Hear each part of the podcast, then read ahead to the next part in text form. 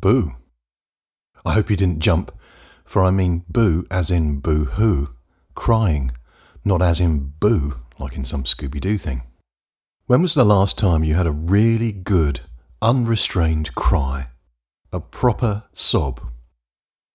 You've heard people say go and get a proper job. Well, I'm talking about having a proper sob. I've read the unwritten manual for men in the West and their behaviour, and the invisible entry is very clear on this topic. Big boys don't cry. Like stealing a look at my sister's Jackie magazine's problem page when I was growing up, I then stole a look at the unwritten manual for women in the West and their behaviours, and it said almost the same. Big girls don't weep. Now, I made all that up there are no manuals, and our culture on the subject of crying like a baby is equally all made up. It's all invented. Babies cry because it's the authentic response to distress.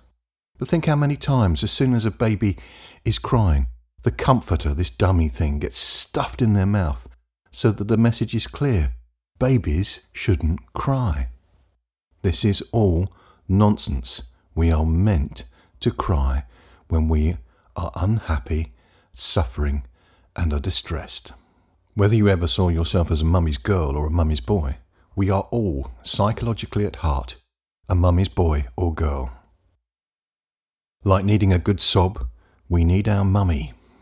Mums have many roles, but one of the best is just to be there when the weight of our young world becomes just too much to process, and we have a little breakdown a sob. The hug and the comforting words, there, there, are enough to see us through to a new equilibrium, a new level of resilience. But we need the hug and we need the cry. The truth is, my mum never was much of a hugger. I don't ever remember her saying, There, there, this too shall pass. However, I do remember vividly when Penelope, as a mature, sensible, adult woman, got so low as to simply mouth the words, barely audibly, I want my mummy. Her mum died young, and my mum passed on last year. So today I'm talking about the generalisation, the idea of what mum could mean to all of us, and recommending the power of sobbing to help our authentic inner child. Eastern philosophy has the figure Guan Yin, described by Alain de Botton as a saintly female figure associated strongly with mercy, compassion, and kindness. She has shrines all over the East, the mother figure.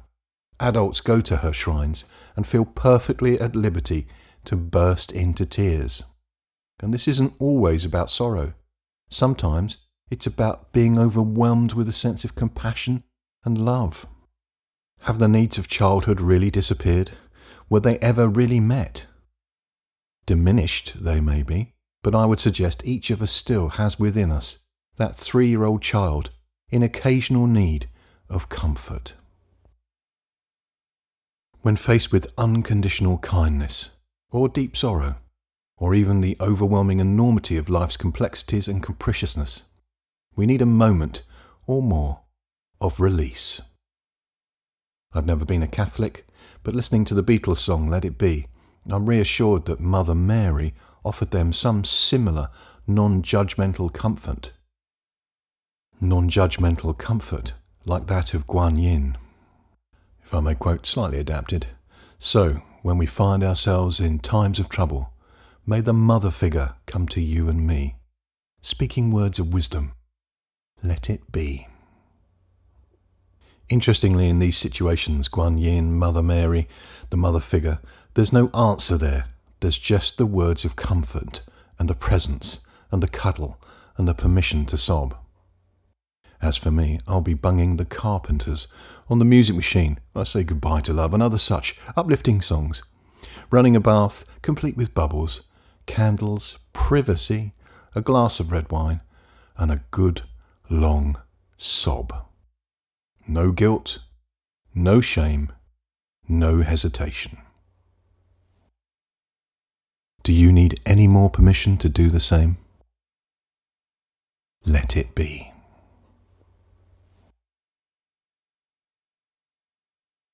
As an afterthought, many of you will go, Lex, that's not your normal positive blog or podcast.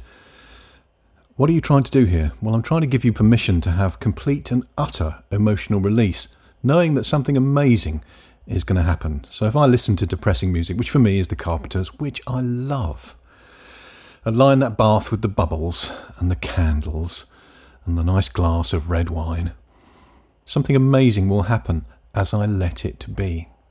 As I let it be, I will look around the bathroom and notice the flickering of the candle and love it. I'll notice the taste of the red wine, probably tasting it more effectively than when I'm distracted at other times. I'll notice the warmth of the bath, the joy and the fizz of the bubbles, the shower curtain we have, which is covered with tropical birds, and hope, a little spark, a little flame of hope, will begin to flicker again. Because the purpose of the mother figure, Mother Mary, Guan Yin, however you perceive mother, um, is to give birth to new hope and to give birth to encouragement and to give birth to your future. So let it be, knowing that the bad stuff will pass and good things will come.